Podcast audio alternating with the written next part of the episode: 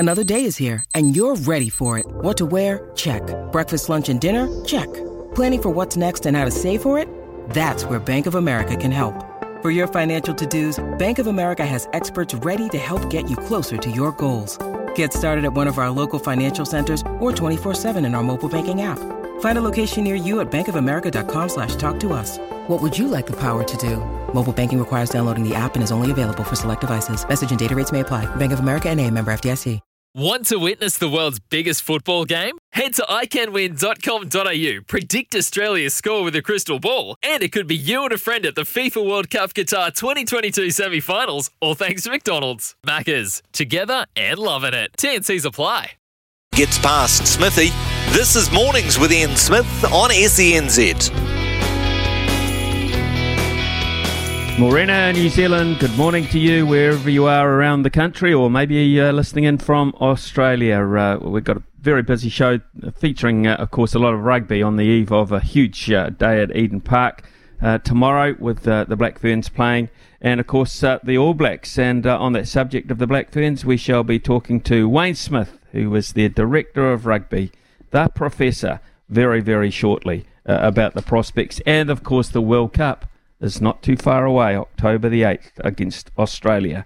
Uh, talkback time after nine thirty. Haven't had uh, a chance to talk to you since the All Black selection, so I uh, really love to uh, hear from you uh, about that. You might want to talk about the Black Ferns as well, and um, Wayne Smith, um, the calmness of Wayne Smith, and uh, we'll be hearing from him very shortly, as I said. So uh, after nine thirty, we'll open up the lines. You can win a Chemist Warehouse voucher to the value of fifty bucks, and uh, that'll be pretty cool. Uh, just after ten o'clock, uh, Richard Turner, of course, uh, former All Black, um, on his considered opinion about the All Black selection going into tomorrow night, the Wallabies' response to last week, uh, all sorts of issues. Uh, we'll be chatting with uh, the Great One Pod.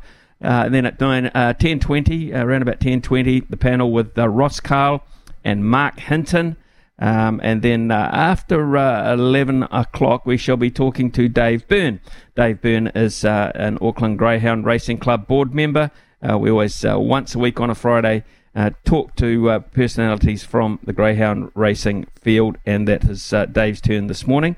Uh, we shall have a Stump Smithy at uh, eleven thirty, as always. And uh, just after eleven thirty this morning, we shall be talking to Liam Santamaria. Liam Santamaria, an N B L analyst. And, of course, it's the N B L Blitz at the moment uh, as a precursor to uh, the N B L season getting underway. The Breakers are heavily involved in that. And around about uh, ten to twelve this morning, before we speak to staff, we'll have a chat to uh, Michael Guerin on behalf of the trotting industry to see what's uh, on S E N Z over the weekend. So, busy show. Very busy show. Looking forward to it. Sport is our religion. And here is Smithy's sermon.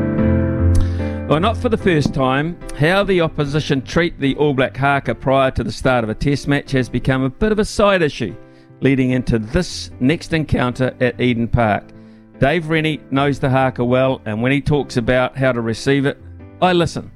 He's fully aware of its significance and the type of respect it warrants.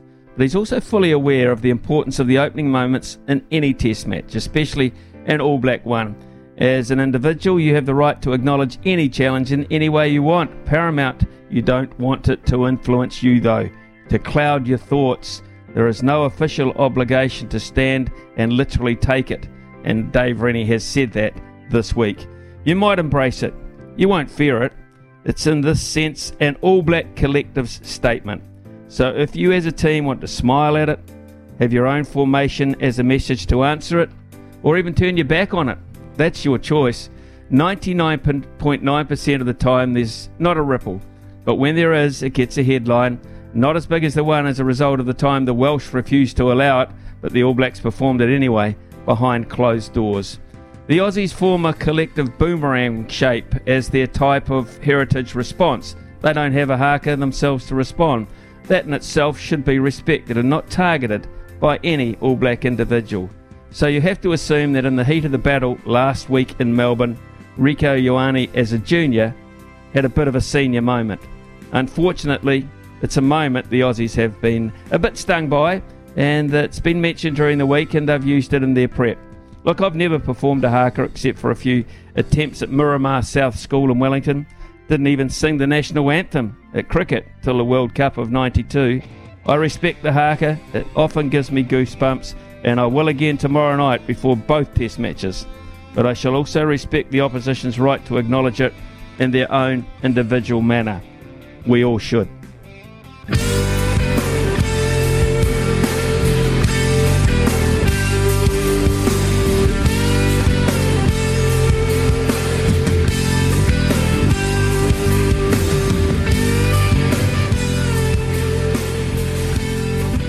Well, with just over two weeks to go until the Rugby World Cup kicks off, the Black Ferns have one more chance to test themselves before the rest of the competition arrives in New Zealand. But this won't be just uh, some run around in the park. This is an epic doubleheader at Eden Park this weekend. It also uh, sees the All Blacks and the Wallabies go head-to-head. It's a great moment for women's rugby in this country, and uh, I, for one, can't wait. And joining us now is the Black Ferns Director of Rugby, Wayne Smith. Uh, Wayne, good morning to you. Morena Smithy, how are you? Yeah, very good, thanks. Uh, cheers and thanks for your time. Look, uh, you've been involved in uh, so many World Cup campaigns. This one has a bit of a difference, of course, because it's with uh, the Black Ferns, but how do you feel about this one as you get the, ever so close? Yeah, they're, they're all exciting. Um, you know, you, you can feel it in the air when you get to a World Cup. Uh, there's obviously a lot of pressure when you're at home, but, you know, the, what we're working on is... Um, embracing it, you know, sort of using it to to build yourself up to, to be at your best rather than run away from it. So, yeah, the girl, girls are really excited. Um, as I say, we're kept as to the All Blacks on the weekend. They love that. They, they love looking at a test match afterwards, girls. So uh, it should, should be a good weekend. Are you sort of uh, in World Cup mode now? Well, we're, we're still preparing for it. So, um, you know, I've been with them probably four months now, I suppose. Um, we're sort of a bit off and on. We'll play a few games and they'll go back into their hubs and their um, Farah Palmer Cup teams, and then they'll come back in for another game. So this gives us, like, we've got this game against Japan um, tomorrow, and then um, following that we've got a, a three week leading into the World Cup, so that gives us a chance to run a camp and get a bit more work done. We're changing the game, Smithy, so we're trying to play a really attacking game because I don't think Um, following what everyone else is doing will work for us, particularly against teams like England and France. So um, we're going to have to create, you know, a lot of unstructured play and, and a bit of chaos to, for us to be able to survive, I think, in, in shock teams. Your, your last hit out uh, was at the Adelaide Oval. Um, what do you need to see as a result of that performance uh, tomorrow? Yeah, we um, we didn't play very well in Adelaide. We played quite well against the Aussies in, in Christchurch. Adelaide, um, yeah, I'm probably the coach's fault, I think. So I, I made a lot of changes. Also changed some of our plays that we were using, and it didn't quite work. Um, but, you know, we, we fought hard. We got through with a win. Um, they were they were really good. Australia, they, they've really improved. And so for us, it's just, it's just taking a step up in terms of our skill level and The, um, the execution of that. You know, if you're going to play a, an exciting game that's based on running the ball, you know, there are little things within that that you have to be, you have to execute really well. And so, um, you know, we, we're still working on that and getting used to it. You've had to uh, be a bit patient with some of your uh, sevens players that have come back in, but you've involved them into uh, in tomorrow's selection. How has that integration gone, getting them back in? Yeah, well, they've been in earlier at um, a camp that we had up in Auckland. Uh, it gave us an opportunity then to um, do a bit of work with them. They're also, like, they're highly professional, so we have a, um, a video platform that we put all our training tips on and all our, our moves and our reviews from games. So they've been looking at that right through the year. Um, they, they do their homework. So they come in essentially knowing um, exactly what their roles are and, and what the plays are and what's expected of them. So, yeah, they're ahead of the ball game there. Um, it's just, I guess it's a matter of, of converting from sevens to fifteens, which is which is not that easy. You know, I, I did it. I had to do it myself back in the eighties when I was playing some New Zealand sevens, and then come back to fifteens and, you know, different lines, um, uh, different requirements physically. So it takes a wee while. It takes a couple of weeks, I reckon, two or three weeks to get back into it. But these girls are really smart and really professional. What do Japan Japan bring to the table for you tomorrow in terms of uh, what you want to see? Well, initially we were going to play against a Barbarians team, New Zealand Barbarians team. And then I saw Japan playing Australia, and I was really impressed with their speed. Um, they're really well organised in defence. They tackle low. Uh, they're really quick. They work hard together. Um, they attack. They attack with the ball, so they're not just a kicking team. So, so then we sort of switched ideas and thought, well, it'd be a really good idea if we could play them because they'll test us in a lot of areas. So that's that's what'll happen tomorrow. I think I think they'll be a, a really good test. They beat Ireland a couple of weeks ago. Um, they've beaten Fiji, beaten Australia. So you know they've, they've got a lot of quality, and they've got a New Zealand coach, um, a New Zealand woman coaching them who's outstanding. Wayne, uh, when we look at, um, uh, as the tournament c- progresses, um, uh, you mentioned the word homework before. How much homework have you been able to do on your other pool play adversaries in Wales and Scotland? Yeah, fair to say I've had a bit of catching up to do, Smithy. I haven't watched a lot of women's rugby over the last few years, so um, and you've got to stay um, current, you know, and because things change. Um, So you've got to stay up to date with what they're doing. Uh, Scotland and Wales have both played recently, so we've got footage on them.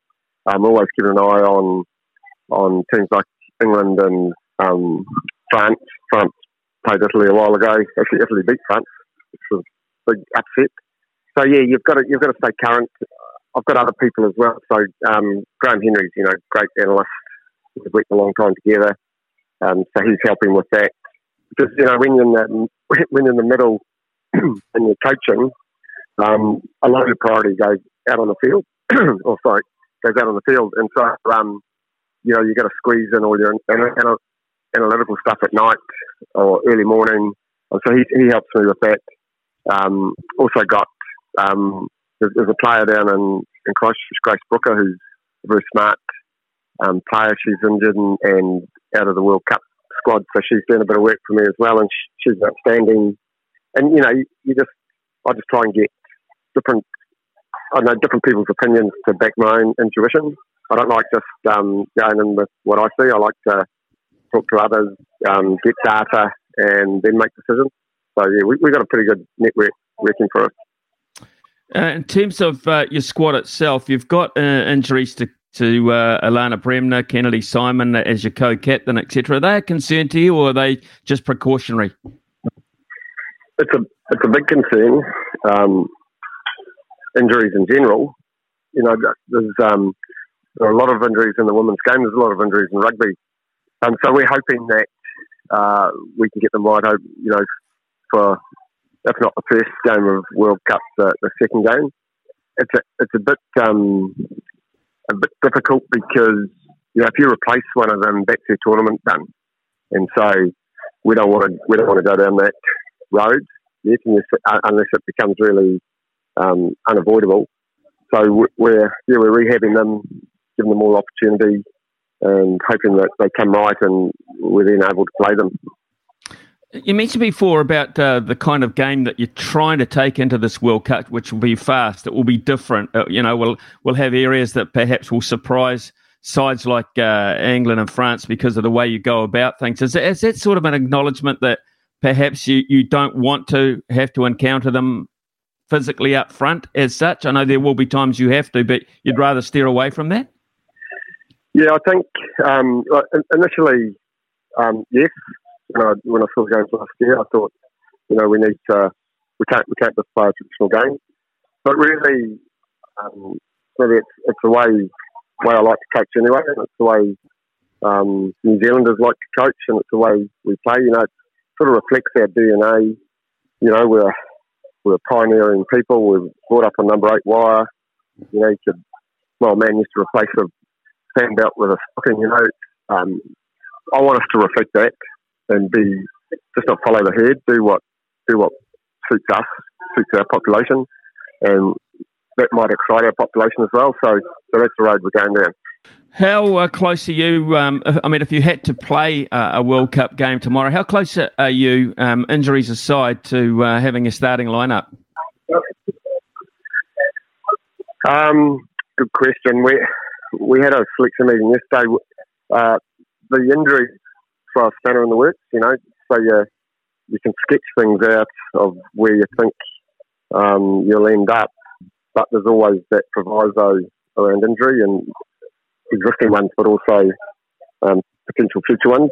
So yeah, we, we've sketched out some some ideas. We'll we'll give virtually all the women an opportunity, I think, through through the first three games, really, because they're good enough to be selected in the squad. They've gone through a hell of a, a hell of a big trial process through Pack Four and then through the Laurie O'Reilly series. Um, they've all deserved their spot in the team, and there are others outside the team who deserve the spot as well, but we just couldn't fit from them in. You've got to look at um, you know, versatility, your ability to cover multiple positions in a World Cup so that you don't get caught short. There's a lot of things go into it, but yeah, I'm hoping that we can give everyone a bit of a crack and then um, and then settle on what our number one team's going to be. But Wayne, I, I I remember when uh, the World Cup squad was announced, uh, there was a mantra: once you're a Black Fern, you're a Black Fern for life. Uh, you've brought in Alan Bunting, the manager of, to be a manager of uh, culture and leadership. Uh, I would imagine that's a massively important part of it behind the scenes. How, how do you sense that that bit of, that uh, bit piece of the puzzle was gone? Yeah, well, I've always thought from my my early days of coaching the Crusaders back in ninety-seven. I started with them. Um, I've always considered identity, legacy, Um, culture has been more important than the actual coaching. I think it's the you, you, you can win with that um, and poor coaching, but you can't win it without that and good coaching, I reckon. So it's a, it's a critical piece, and we've got a guy who's the best in the country, and Alan Bunting, who I feel really fortunate has come in to help me. Um, you know, he's, uh, he's been successful for seven. Um, he's a hell of a good man who's um, been through a lot himself, and he he's just he's just got a really good way about him with the women. And I've been lucky with all the staff actually.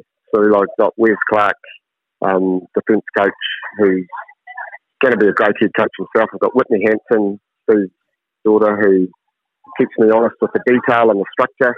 You know, she's outstanding at that. She's um, big worker behind the scenes. I'm a wee bit sort of, I like the unstructured play, and I like teaching that. Um, she's really good at putting a wee bit of structure in there for me as well. So um, I got a good group and feel really fortunate that, that they're with us. Mike Cron, of course, you know, probably the best best forward coach in the world, probably. Uh, one of the best coaches I've ever worked with. He's given all his time to us as well. I feel hugely um, grateful for his input too. Do you get a sense now that we're this close to the World Cup that the the country are, are really buying into it too, uh, too, Wayne? I think so. So we um, we do a lot of connecting with the community. This group are a hell of a good at helping causes. They're always looking for the next cause that they can help wherever we go. Um, and I love that. But um, it's not just about what you do on the field. It's, it's what you do off the field counts too. And so I'm hoping that people get to know that, um, they'll see the influence these girls have on society, and that we can, you know, if we can excite them with our rugby as well, I think it'll be a really good outcome. Wayne Smith, as always, uh, a pleasure to catch up with you. Uh, really appreciate your time this morning, and uh, wish you all the best uh, with Japan. I hope you get through unscathed, and uh, the other ladies come right for you. And And uh, October the eighth, it's getting close, mate. It's getting very, very close. So wish you all the best for that day in particular. Thanks, mate. Really appreciate that. Summer or winter, he's the voice of sport in Aotearoa. This is Mornings with Ian Smith on S E N Z. Uh, just keeping an eye too on the President's Cup, of course. It's uh, day one of that, and they're playing the foursomes, which means uh, alternate shots. Uh, and as we speak, uh, the Americans uh, as hot favourites for this over the uh, internationals are leading two matches uh, to nil, two points to nil already, because Cantlay and Schauffele have won quite convincingly, and Spieth and Thomas uh, have uh, have also won as well. Uh, but uh, also uh, on the course at the moment, there are two matches tied. Uh, they're between Burns, Scheffler, Kim and Davis, uh, and also uh, Finau and Homer, and Pendrith and Pereira. They're tied, uh, and Morikawa and Young, Cameron Young, lead uh, Kim and Lee one up. So uh, it's... Uh, Well, if the if the Europeans, uh, so I'd say the Europeans, if the uh, internationals could manage to pick up a couple of wins or a couple of points, that would do their confidence uh, the world of good. Uh, also, uh, another golf news, uh, part of my multi yesterday was to take Ryan Fox to beat uh, Rasmus Højgaard uh, in terms of uh, a one-on-one contest within uh, the French Open. Well, they finished at both ends of the scale, and not good for us. Um, uh, really, Ryan Fox shot one over, which was uh, relatively disappointing, but Højgaard shot nine under. He shot nine under. He beat Ryan Fox by ten shots. Goodness me. That is uh, an amazing round of golf.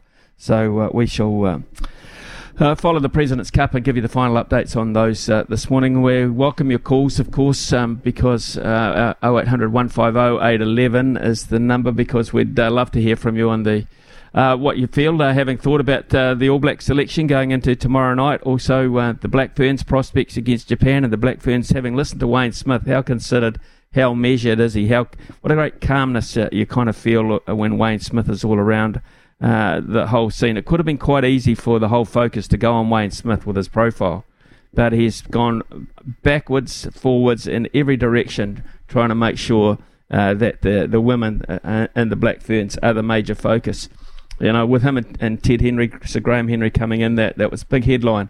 But since that point, uh, it's all been uh, about the ladies and their prospects going forward, uh, the homework that they've managed to put in, et cetera, leading into it. It is, uh, it's quite a, a, a really, uh, you can understand, a, a really professionally set up program, and uh, they're going to give themselves the very best chance of uh, upsetting France and England towards the end of the tournament.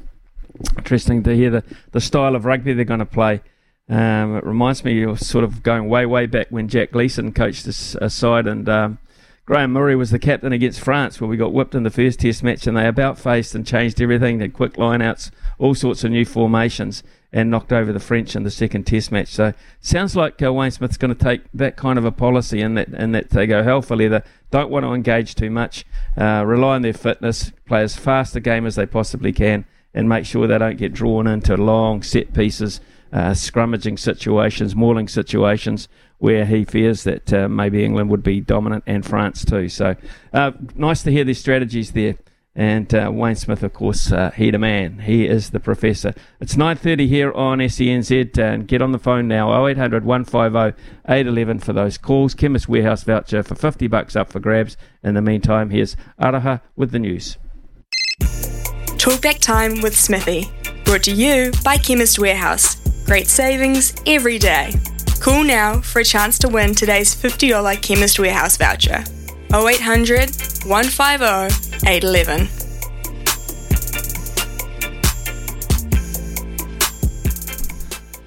Right, uh, yes, uh, that's the number, oh eight hundred, one five oh, eight one one. Welcome your calls on uh, that All Black selection, prospects for tomorrow night, the Black Ferns. Uh, anything you like to talk about? The N R L, of course, so two massive playoff games, one tonight and uh, one tomorrow. To, uh, as we get down to the real pointy end of uh, that particular competition. Mikey, Mikey from Christchurch, good morning to you, mate. Oh, good morning, Smithy. Hey, just a couple of things, uh, one on the haka and one on uh, Wayne Smith. Um, I love the sermon this morning. I hope a senior All Black pulls Rieko aside and just has a little word in his ear. Um, because ultimately, if a side is going to challenge you like the Australians did, um, they're there to play. And that should inspire the All Blacks. I was, I was actually, I said it saying to Staffy yesterday, quite disappointed that the All Blacks kind of were looked, looked like stunned mullets and should have advanced on Australia.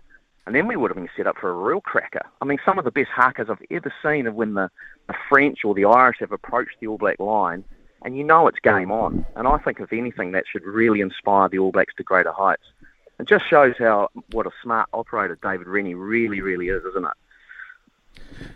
Oh, look, I agree. I, I've got total respect for Dave Rennie. Uh, I, I really have. And um, and uh, here's Murray himself. Uh, he's got, you know, he's got every reason to uh, to know uh, about the haka and, and what it means. And, and you know, uh, and here he is coaching an opposition side They didn't ignore it. They, they did it. They responded to it in their own way. See, we don't have the luxury of a haka ourselves. We don't. We don't have uh, the ability to respond in kind, but we have a, an ability to unite ourselves in the way we respect it, but the way we're going to, um, you know, go about our business as well. So, look. Uh, I, I just, I, I, I just got to give Rieko Ioane uh, the benefit of the doubt here and say, you know, it was a very heated finish and passionate, and mm. um, you know, finish to that match last week. Uh, but the fact that he remembered that from, you know, the start of the game was interesting in itself. Yeah, I mean, and the, the other thing to me is when teams do that, it just means challenge accepted. I think that's a fantastic thing for the game. Hey, uh, just on Wayne Smith, it was really interesting hearing his words about culture. And it just kind of made me got got all the warm fuzzies as a Cantabrian, because it just shows how he helped set up the Canterbury setup from all those years ago and the Crusaders and the culture that they've followed through. Um, the All Blacks, the, the really great All Black teams that we had in the past. Um, give that man a knighthood, please. He deserves it. Well, if he wins the World Cup with um, the Black Ferns, I, I wouldn't be surprised if he hasn't been offered one. You know, behind the scenes. I, I, I, you yeah. know, uh, Mikey, it wouldn't, it wouldn't surprise me if he's just been offered and said, honestly, really? Um, I don't deserve yeah. that. Yeah. That's the kind of bloke you, you kind of assume that he is, isn't it? Yeah, no, he's a good man. Hey, thanks, Smithy. Have a good show. No, thank thank you, Mikey. Enjoy the weekend of sport. It's a real bumper. Uh, Zaid. G'day, Zaid. Good morning to you. Good morning. I got a few topics quickly. Um, you probably got, obviously, giving Auckland no chance tonight against Canterbury. Um, I wouldn't say no chance. No, I, I, I kind of sense, you know, the it's been one of the most intriguing N P Cs uh, that I can remember for quite some time, Zaid, because there have been um, a lot of upsets. There have been a lot of underdogs beating favourites. Uh, there have been a lot of close matches. So therefore, I would not say by any stretch of the imagination anyone's the lay down certainty in any of these matches. Um. Okay. Um. Yeah. Uh. Absolutely. Uh. Can't wait for the game tomorrow night. I'm obviously heading along. Um, no better game than the Bledisloe at the home ground in Eden Park. The fortress, as everyone knows. And I think the Aussies are actually under the pump. I think the uh, Jordie and Beauden Barrett um, is going to uh, going to go loose. Uh, Rieko, uh, Rieko and um, Jordie, Rieko Ioane and Jordie Barrett are going to be a great pairing. And just watch out, Aussie, for Caleb Clark and Will Jordan to get a few tries each. And I think it's going to be a... Um, Another great game at Eden Park, but I think the All Blacks will be too strong. Um, two great N R L games. I'm picking Cowboys and Townsville. Um, just too hot. Uh, the weather's going to be too hard for Parramatta, and they're going to be rested. That um, Jeremiah Nanai, um, the, he'll be the Eels have to watch out for him and Valentine Holmes. Penrith do what Penrith do, and we've also got a nice boxing fight on Sunday morning. Joe Joyce, Joseph Parker.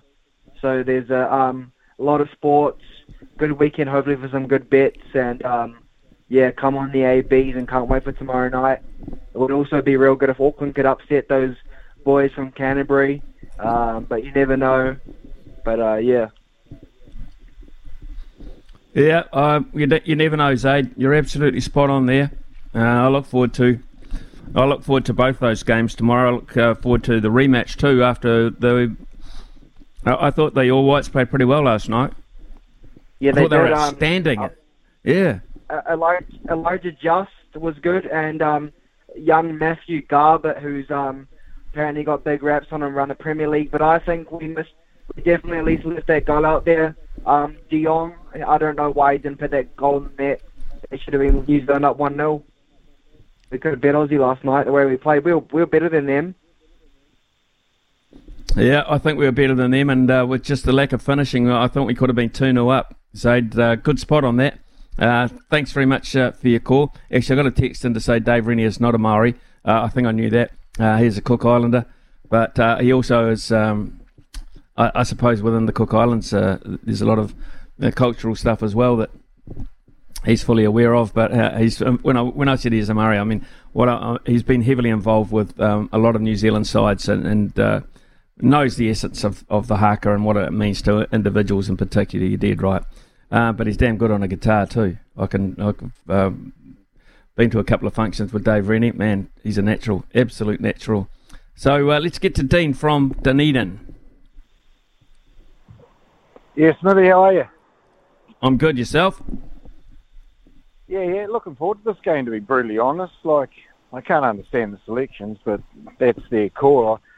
I was thinking about it mulling over yesterday, and maybe they've just got a few of those guys. I don't know if I named them, I've named them before, and just said, look, this is your, we're naming another squad in two weeks or whatever it is to go on a Northern Hemisphere tour. If you guys don't front today, this is your chance to play your way out. Because we got to win this game. The Tri-Nations, or whatever they call it now, the championship, it's not sewn up at all. And there's no way this is the best All Black team they could be putting on the field. And as for Beauden at fullback, that that doesn't hit him. What's the point in that? I think it's a dual playmaker um, theory. That's that's what I've got. That's all I can probably put it down to, the dual playmaker theory. In other words, we're going to see Um, Beauden Barrett with um, ball in hand more often than you would think, um, uh, you know, in terms of playmaking, than you would think uh, of a normal number fifteen, Dean. That's all, all I can get my head around. Well, who's the guy at twelve? Wasn't he supposed to be a playmaker at fifteen?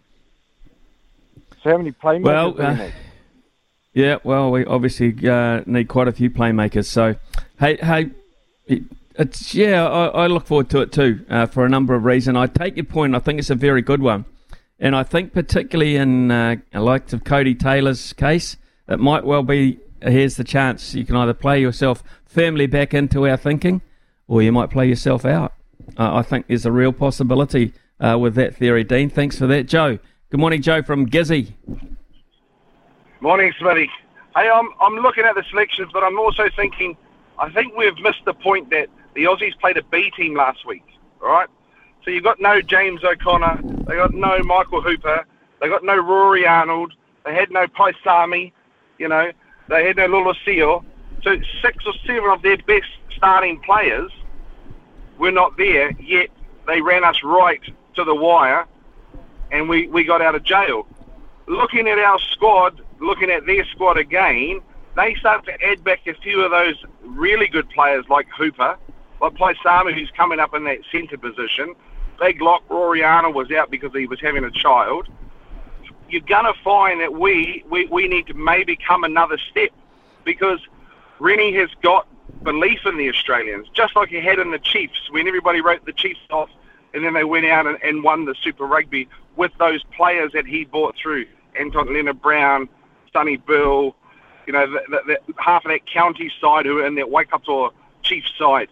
And, and and going back to your, your chat earlier with our man regarding the haka, beautiful chat. So they are, are able to receive it, and they are now saying, right, I'm taking on your challenge. And guess what? They took it, besides the bludger Swain, who was on a different different level. That Australian side played fantastic rugby last week.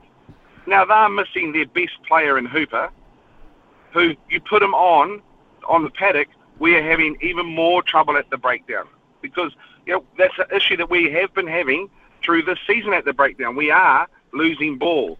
We are getting isolated. But for me, I think we also got to remember, it was a B team last week, Smithy. So we've got to take our hat off to them. That back row they put out were huge. Those Island boys were hitting hard, played long minutes.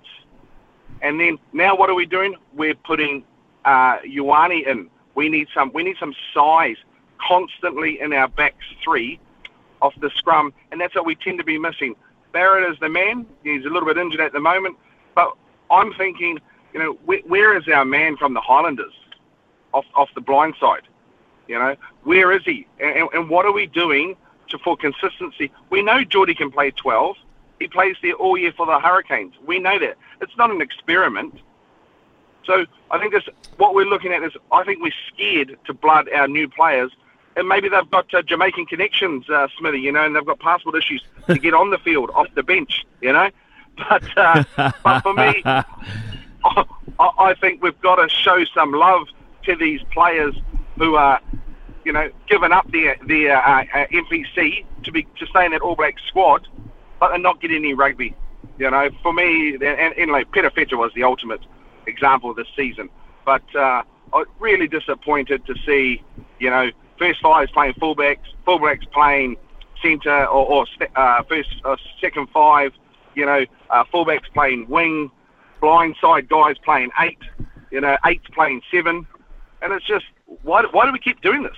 Why don't we just pick guys who play those positions on form, and let's go, because it's not going to hurt us.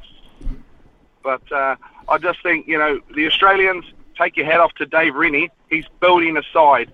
And remember, he doesn't have the depth that we have. He just has probably, he has three teams, really. And out of those, he probably has forty players. And then you have yeah. to bring some back from overseas. But he doesn't have the depth. But look what he's doing with it, Smithy. Look at the belief he has implanted in, in those guys in that uh, in that yellow mustard jersey that they wear. Oh, uh, Joey, thanks for your call. He made some really terrific points there um, uh, about our selections. Um, Perifeta, I do feel for Perifeta. I, I really do. Um, and I wonder, with Damien McKenzie coming back into the frame in that uh, utility-type position, ten, fifteen, whatever, uh, whether with that experience that, that he's got, whether to Stephen Perifeta might have to wait um, a lot longer. We shall uh, wait and see. How are we going for time, uh, Logan?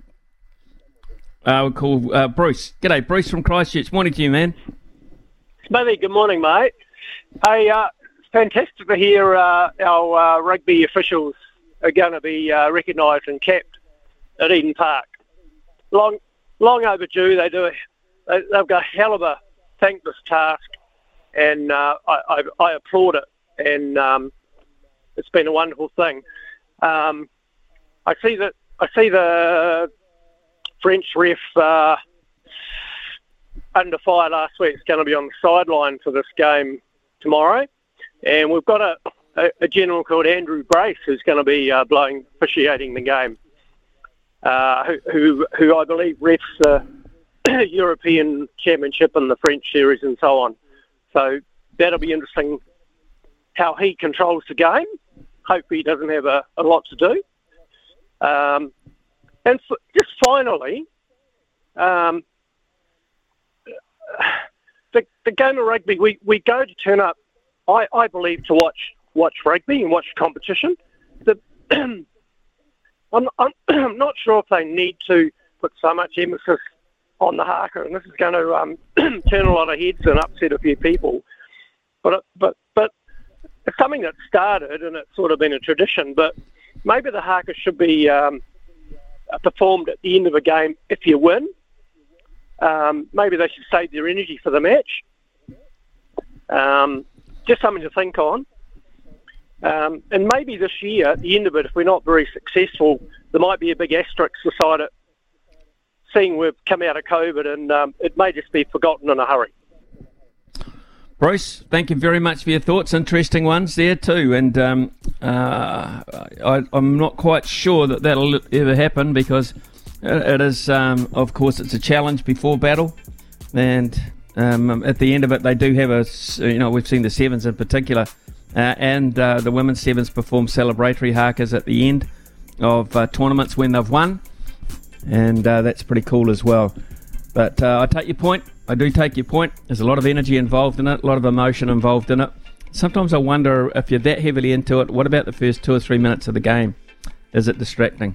Uh, it's nine forty-eight here on S E N Z. Thank you so much uh, for your calls. The boys will make a call on the Chemist Warehouse voucher and let you know. He's the voice of sport in Aotearoa. This is Mornings with Ian Smith on S E N Z. Uh, a few texts have uh, come in uh, at the moment. Uh, Marcus said uh, Barrett at fullback. The coach is trying to get rid of him. That's interesting. Um, Brendan has said uh, on the same subject, I think Will Jordan should change his last name to Barrett. Then he'll get to play where he wants, at being fullback. Have a good weekend. Uh, Hone from uh, Tokomaru Bay, my good friend um, Morena Smithy, had the pleasure of flying back after the All Blacks test in Brisbane. Sitting beside me was the Professor. What an absolute gem, and was all the accolades you mentioned and much, much more. Being a proud Māori myself, I agree with your sermon and read protocols around the haka. I'll put Rico's outburst down to a young man's misguided enthusiasm. Overall happy with the All Blacks team, outside of a couple of positional queries. I'll support them on Saturday. We all will, Hone. You know we all will. Uh, it is time uh, to take uh, one more short break, and then we'll have uh, a weekend multi prior to ten o'clock. He's the voice of sport in Aotearoa. This is Mornings with Ian Smith on S E N Z. Right, multi for the weekend. It's a rugby, rugby league double here. one dollar fifty-seven for Tasman to beat Northland. Uh, Australia, I'll take the fifteen and a half point start, thank you very much, uh, against the All Blacks. I don't like to bet against the All Blacks. I still think they'll win, but Australia, fifteen and a half point start at one dollar eighty-seven. Penrith to beat the Rabbits at one dollar thirty-six. And the Cowboys to beat the Eels at one dollar sixty-nine. So I'm going for both the favourites, uh, of course, in the N R L. Multi those four options together, and you'll get six dollars seventy-five. Nice return for the weekend. Put uh, ten bucks on that, sixty-seven dollars fifty any day of the week. Okay, it's uh, coming up to the news here. After that, we'll talk to Richard Turner, former All Black, of course, the one, the only pod. From behind the stumps to behind the mic, nothing gets past Smithy. This is Mornings with Ian Smith on S E N Z.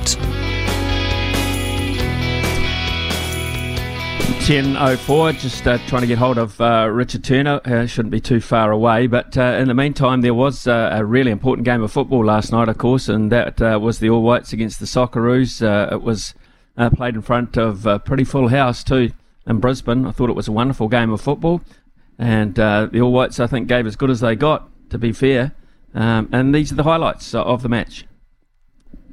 He hasn't been playing too often of late, Mabil, so it may take a little while just to find his groove. Now's a problem here for Australia, and New Zealand should have opened the scoring. Andre de Jong got the wrong side of the defender. Australia struggled to deal with the long ball, and that should be one nil for the All Whites. Boxall left it a touch short for Bell, and Jackson Irvine said, I'll have that. Awer Mabil for Australia. Mabil! Oh, wonderful! Wonderful goal from Awer Mabil. It's his first in nearly a year in Australian colours, and it lights up Suncorp Stadium. Nothing Ollie Sale could do. Australia in front. Uh, interesting, wasn't it? Uh, one nil to uh, Australia. More on that throughout the, the morning if we get the opportunity. But uh, Richard Turner has uh, joined us. Uh, Pod, good morning to you. Uh, wow, uh, there's been a bit of chat going into this test match tomorrow night. The Bledisloe Cup's not up for grabs, but you get the feeling there's a whole lot more on it, uh, with Dave Rennie getting involved, uh, both coaches getting involved, of course, in that amazing finish last week. I can't wait. Yeah, well, absolutely. It's, it's, it's set up. I, I mean, I think Dave Rennie referred to the to the theatre of uh, of sport, so that's uh, that's certainly what it's it's going to provide on, on Saturday. And, uh, yeah, lot, lots of little elements uh all coming together to make sure, yep, that, that there might not be a, tr- a trophy on the line, but uh, but there'll be there'll be pl- plenty of uh, plenty of gusto out there, and, and both sides, you know, obviously looking to, to you know Australia looking to right the, the wrongs of last week, and, and, and you know an All Black side that, uh, in my mind, uh, still struggling to find a bit of form, looking to you know looking to be a bit more consistent um, ar- around their performance. Before we get to that, mate, you've um, of course uh, seen the reaction to. Uh, Rieko Ioane's reaction to uh, the haka last week, and Dave Rennie's comments, of course, surrounding that. You've uh, led hakas, you've performed so many of them. What's your take on that issue? Yeah, look, I, I'm actually, Smithy, when, when I first read it, I, I, I sort of, um, you know, I sided, I sided a little bit with, with Dave Rennie. You know, I, I think it's, you know, from, from, from my perspective, it's it's a, it's a challenge, it's a sporting challenge, and and, and yeah, look, I mean, the respect thing, I think it's something that. that we've been we've been allowed to do as, as a nation, because it's part of our culture, part of our heritage. Uh, but look, I, you know, I've never I've never expected the the the, the, the people facing the haka, the opposition, um, to, to you know to, to have to stand there and and and uh, and, and just look at it un, un, unmoved, if you like. And, and I like the fact that, that over the years some some. Um, Some opposition sides have seen seen it as a challenge, accepted the challenge, and come up with their own challenge. And and, and I loved, as I as I read deeper into Dave Rennie's explanation, you know, the fact that their their challenge was shaped like a boomerang that has uh, has cultural significance to them. So uh, yeah, a little, little bit, little you know, I think we're, it's one of those things we've just got to, you know, if we if we're thrown down a, a challenge, I think um, you know we've we've got to be big enough to then accept whatever challenge the the opposition throw at us. Correct. Absolutely, my sentiments as well. Right, uh, yesterday Ian Foster named uh, his All Black side, and the, the past uh, three weeks to a month he's been very consistent with his starting fifteen, injuries aside. Uh, but there were a couple that raised a few eyebrows for me, and uh, a lot of people in particular. Uh, what did you make of the selection? Uh, look, yeah, I, I thought I thought given, given that he had to make some changes, um, yeah, he had, he had a couple of dec- decisions to make. As you say, he's been been re- relatively consistent um, throughout the series, and uh, and forced to make some changes, and then obviously uh, that, that took that license to, to make a couple uh, a couple of others. Um, yeah, the, the, probably the biggest one for me is. is the Cody Taylor one. Um, you know, you uh, may, maybe there's a, you know, the the adders that that's um, Takiaho, Samatoni Takiaho, he's, he's had a big season, um, and, and are they looking to just to just to rest him a little bit? But but having said that, if you're going to rest him, you, you probably wouldn't put him in the squad because there's every chance he could be on in the, you know, the, the first few minutes of the game, and then he's going the, the, the distance again. So that, that's that's that's the interesting one for me. Um, you know, pretty pretty stock standard on Jordie. At, uh, at second five, I think that was all, that was always going to happen. Um, you know, I think the the, the temptation to to play uh, Roger Tuivasa-Sheck and, and give him a start in that twelve jersey is probably not there for them yet. Uh, again, you know, it's, it's for, for him, it's just getting it's getting time, and and his time will come uh, probably on that end of year tour where he'll get more uh, test minutes under his belt, and then and then you know probably be a, a serious consideration for uh, for for that starting fifteen. What did you make of the loose forward mix then? Um, we, are you happy with uh, around the around Ardie's confirmed at eight again, uh, Dalton at seven, and uh, Akira Ioane at six? You happy with that mix? Yeah, I think I think so. Look, I, and again, if you if you look through if you if you look through what we've been doing this season with with, with our with our loose forwards, you know, obviously no Sam Cane, so so Dalton Dalton's the, the next cab off the rank there. Uh, Ardie returns to, to the position that they uh, that they, they see him in, and, and, and he is essentially the incumbent uh, in that eight jersey. And, and and so for me, the only real question mark was was around that uh, around that six jersey. So um, and, and again, you you look at uh, Akira was on the bench, um, and and you know so th- therefore I guess the next cab off, off the rank there. And and look, you know he he's one of those players. Like uh, I mean, he, he's as, a, as an All Black fan, probably, probably I sit there and, and a little bit frustrated, because he offers so much, and, and, and, and often we we don't get um, we don't get it all. Um, but but the other side of that coin is I sit there as, a, as an All Black fan and go, I know he's got all this potential, um, and, and and you know, is this a game that uh, that he puts it all together and throws it all out there for eighty minutes? When you saw what unfolded in the last couple of minutes last week, uh, I mean, you've been involved in many of those situations where you're either protecting or lead or. or desperately trying to win a game in the last um, minutes or so. What what were your thoughts around what happened there? Yeah, look, look pra- pra- pragmatic, and, and my, my, my honest feeling at the, at the end of that, I, I when, when we scored the try, I obviously as an All Black fan, I was, I was happy we won it. And then I took a breath and I went, oh, you know what, we we, we probably didn't deserve to win it. Um, but, but you know, and I look back at, at, at I think the big decision for me, the great decision that, that, that, that, that when we had the penalty that we went for the line out and not, not Um, not the penalty to draw the game, um, and and so Sam Whitelock made that call, and I was like, "Yep, that's I'm I'm happy with that call." And, and for me, um, that was our opportunity to, to win the game, and, and, and we didn't get it right.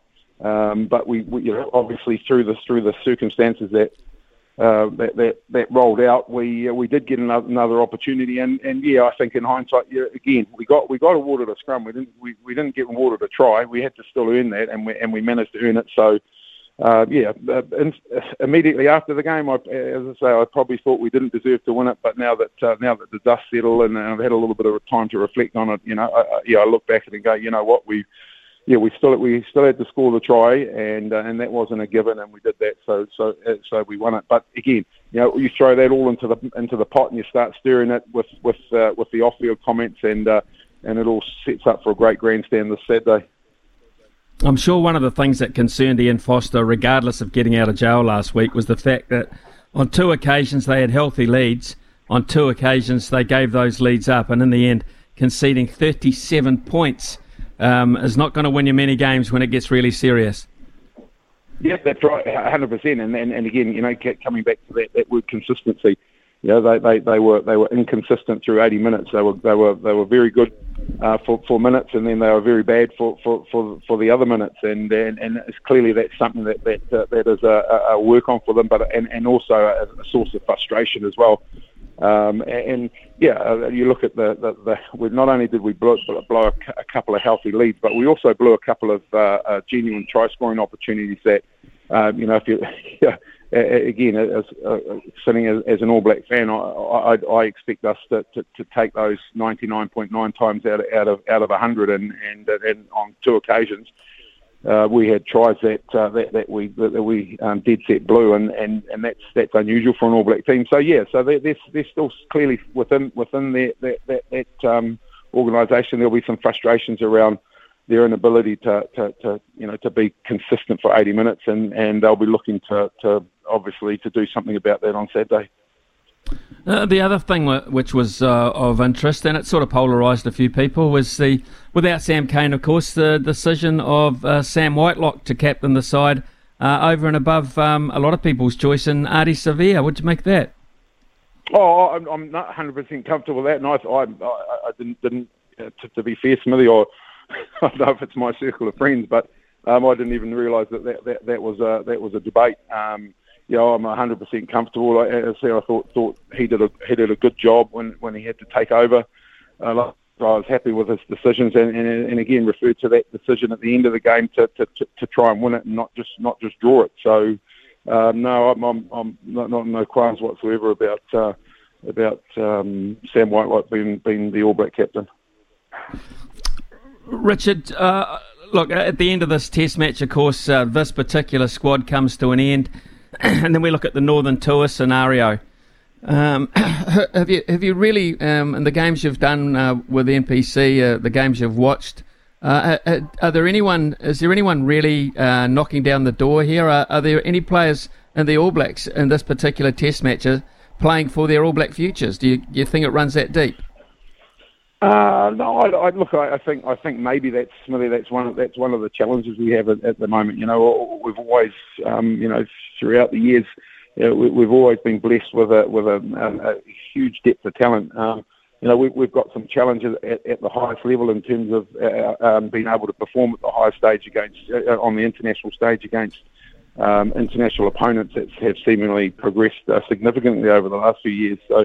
You know, I think there's a, there is a real question mark around our, our depth of talent, and you know, it's a, it's a it's a it's a conversation that, that we could we could drill down on. And, and I've got some strong, quite strong feelings on, on why our pool of talent's shrinking. But uh, yeah, I mean, there is there is some talent um, running around in, in, in our national provincial championship at the moment. But are, are they are they um, are they potential All Blacks for the end of the year? Sure, not not not sure. I think we've got um, you know we've got a.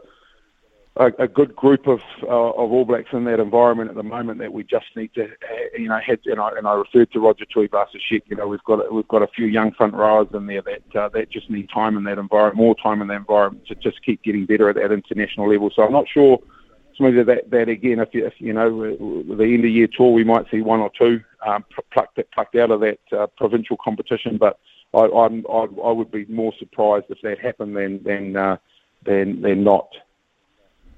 Okay, so um, as the, the game uh, unfolds tomorrow, what are the key areas you'll be looking at in, in terms of uh, dominance and, and the All Black performance? Yeah, oh, again, that, that word consistency. I, I, I want us to, I want us to, to, you know, to start well and then and then just push on. Um, you know, we, we you know we, we, we started this, this international season with, you know, with, with some issues around starting. Seem to have got that right, um, and, and now it's it's just it's just been bringing some consistency through. And, and also, you know, I, I want to see us try and well, I want to see the fact that we're looking to do things a bit uh, a bit differently. And I think one of my frustrations sitting there watching the, the All Black Test throughout this throughout this season is, has, has been our um, lack of, of want or, or, or desire to, to, to change things. You know, we've obviously rolled out a game plan, um, and, and we've been hell bent on, on implementing that ga- game game plan. Um, you know, come come hell or high water, and, and, and, and most of the time, it, it you know it, it hasn't been overly successful. But we we we seem to be, uh, for whatever reasons, determined to, to see that game plan game plan through. And I, I just I just like to see if, if you know we'll have a game plan going into Saturday, um, and and I mm-hmm. hope that game plan uh, brings a bit of variety. Uh, but if that game plan that we do bring on Saturday doesn't seem to be working, I, I'd, I'd really like to see um, you know some, some on-field leadership there, and, and, a, and, a, and a pivot and, and change of direction with that game plan, or, or, or something different. I think that's uh, and, and if we did see that, then uh, then got got to the end. And you know what, irrespective of the result, if we got to the end of it and, and, and I saw all that, I could I could probably probably live with a, you know, the fact that, that and if it if it cost us a result, um, I'd be I'd, I'd I'd dwell on the bigger picture stuff. Okay, interesting. Uh, just finally, I, I see someone uh, around about Orewa won twenty-three point three million dollars uh, during the week. I, I would Im- I would imagine they're looking to build looking to build houses. The fact that we're, you're talking to me means it wasn't you. I'm, I'm, I'm but waiting, they'll be looking. Uh, first, first of all, it, first of all, it wasn't me driving through. I were picking up a, a, a lazy lotto ticket, unfortunately. And uh, and secondly, yes, Smithy, I'm I'm waiting for that phone call. I'm waiting for that phone call. We've got a lot of money to spend on build, building a house. Those people right now. Okay, I'll better let you go then. Uh, always great to catch up, Pod. Uh, enjoy your company and uh, Cheers, working mate. With you as well. Uh, enjoy the weekend. Cheers, man. And you. Thank you. Cheers. Uh, thank you, uh, Richard Turner there uh, with his thoughts. Uh, looking for the word consistency from uh, the All Blacks. Um, and um, I would imagine Ian Foster is uh, looking for that as well uh, as a comfortable win. Uh, if they get into a position of dominance, not handing it back to Australia as they did twice last week, that would be one area they address during the week, I'm sure. It is uh, coming up to uh, ten nineteen. We'll have a panel next and uh, looking forward to that. He's the voice of sport in Aotearoa. This is Mornings with Ian Smith on S E N Z. Big talk, big opinions, the panel. Talk, talk, then talk to me, yeah. Ross Karl is with us this morning, so too uh, Mark Hinton, and uh, let's get uh, stuck into this. Uh, Ross Karl, a huge weekend, absolutely massive weekend uh, of sport, mainly focused on uh, Eden Park. What are you looking forward to the most? Can you single one out? I'm, I'm not the hugest football fan in the world, so I'll be going with the uh, the All Blacks test there, Smithy. I'm really interested to see how they continue from the progress they've made in recent weeks, and probably most of all, interested to see how Jordie Barrett will go for a full test match at twelve. I think we've all wanted this, and for some reason Ian Foster's been super conservative and hasn't wanted this until now, so it'll be great to see him have a crack. We, we've all wanted Ross... Um... Will Jordan, it seems, at fullback as well, and we've also all wanted uh, at some point to, f- to find out about the uh, the abilities of Roger Tuivasa-Sheck at this level, but we're going to have to wait for that by the look of things. Yeah, it's pretty difficult, isn't it? I suppose when you've got that many players and so many things to do. I, I can understand keeping Will Jordan on the wing. If you haven't wrapped up the Rugby Championship, you want to make as few changes as possible, and Beauden Barrett's been playing fullback through the back half of the test. Making as few changes as possible probably is the way to go, especially if you've got changes in other places. I kind of understand Roger Tuivasa-Sheck as well, because I think if you look at the way they've been using David Havili, um, the kick game, his kind of triple threat game, which includes the kick, right now, if you look at Roger Tuivasa-Sheck, we do not know whether he's got that in his arsenal. And if that's their game plan, and we know Jordie Barrett has it, then maybe giving Roger plenty of time off the bench is a better option, and then look towards that Japan game to give him his first start. Okay, um, that, uh, that's an interesting theory. Uh, if he, uh, I imagine he'll be in the squad at that point. Mark Hinton, what have what have you made of the, the selection uh, for this Test match? Yeah, not really surprised, Smithy. Um, I think Ian Foster's gone with um, with the familiar, with the reliable. Um, you know, with the experience, really, for a test match that has a lot on it, doesn't it? Not only for the All Blacks in terms of, look, let's face it, Melbourne Melbourne was a loss in all but name, wasn't it? It was not a great performance. It was another step backwards from the All Blacks. Um, but they managed to scramble a victory with a little bit of help from the man, man with the whistle. And uh, and they've kept their championship hopes alive. So there's a heck of a lot on this game. Look, if... If, I think if the Rugby Championship had been tucked away and there had been, you know, somewhat of a dead rubber, they might he might have been more tempted to look at the, the likes of Roger Tuivasa at twelve and Will Jordan at fifteen. But with so much on it, mate, I, you know, I just think as a coach, under pressure, um, he's gone with those he trusts, and trust is the key word here. I just don't think he trusts Roger Tuivasa-Sheck at twelve. Just at the moment, he hasn't seen enough. Look, he's a fantastic uh, athlete, a fantastic sportsman, but unfortunately in rugby he just hasn't proven himself yet at the very highest level. Hasn't had the chance to, to be fair. eleven minutes, I think, is all he's played in the black jersey so far. Um, but that trust element just isn't there with him, and that's a bit sad. Um, and in terms of Will Jordan, yeah, look, I, I, I like everybody, want to see him play in his best position.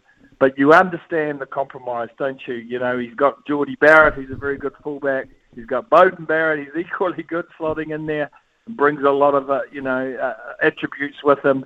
So I get the selection, Smithy, and I think it's a selection um, that is based entirely on winning a test match that the All Blacks desperately need to win.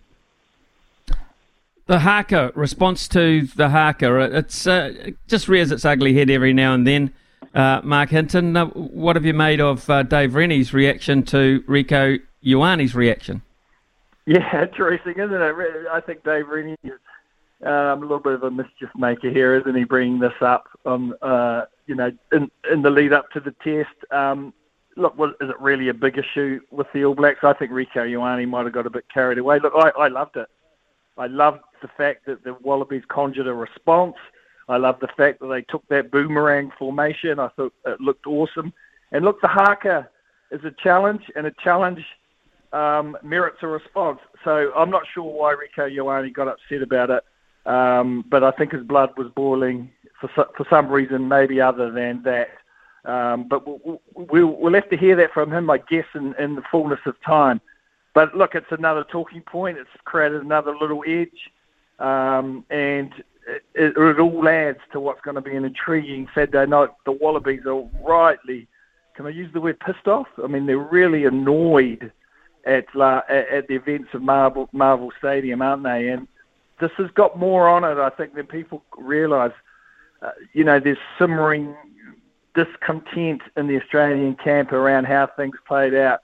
And and just how they come out on Saturday night, Smithy, it's going to be intriguing.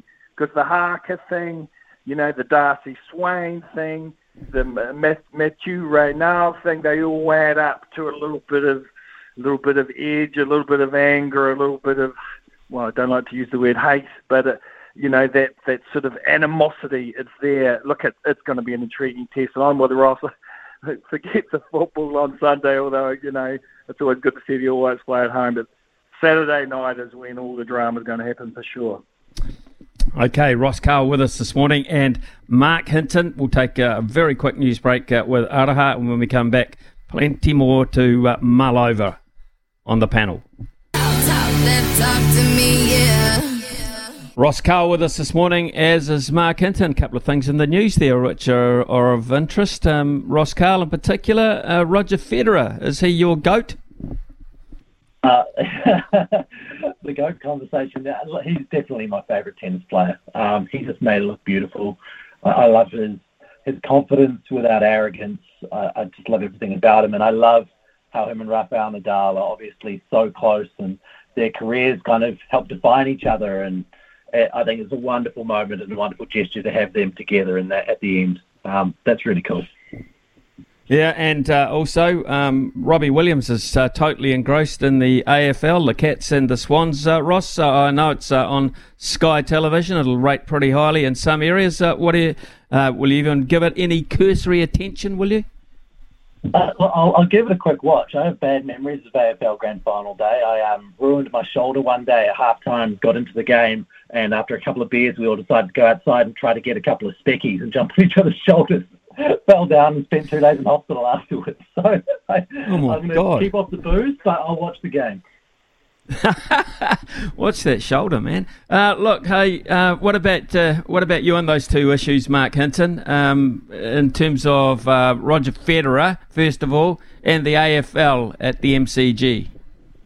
Yeah, look, I love Roger. Like Ross, um, I, I love his smoothness. I love his class. I love that eloquent, um, single-handed backhand that was just a beautiful sight, uh, beautiful rhythm, um, fantastic player. Whether he's the GOAT, I think, is open to debate because, it, I mean, I think he shared centre stage through a wonderful era with uh, Rafa, Rafa Nadal, who, who, you know, who contrasted really in, in terms of style with him, but was equally successful. And also uh, with Djokovic in more recent years. Uh, I'm not a big fan of his as a person, but wonderful tennis player. So I think um, whether he's the GOAT, I'm not so sure, but was he fantastic to see? Was he a, is he a true great of his sport? Absolutely, and Um, I hope he signs off from the style because it was wonderful to see in there. As for the A F L, I too will be watching. I spent four four and a half days in Melbourne um,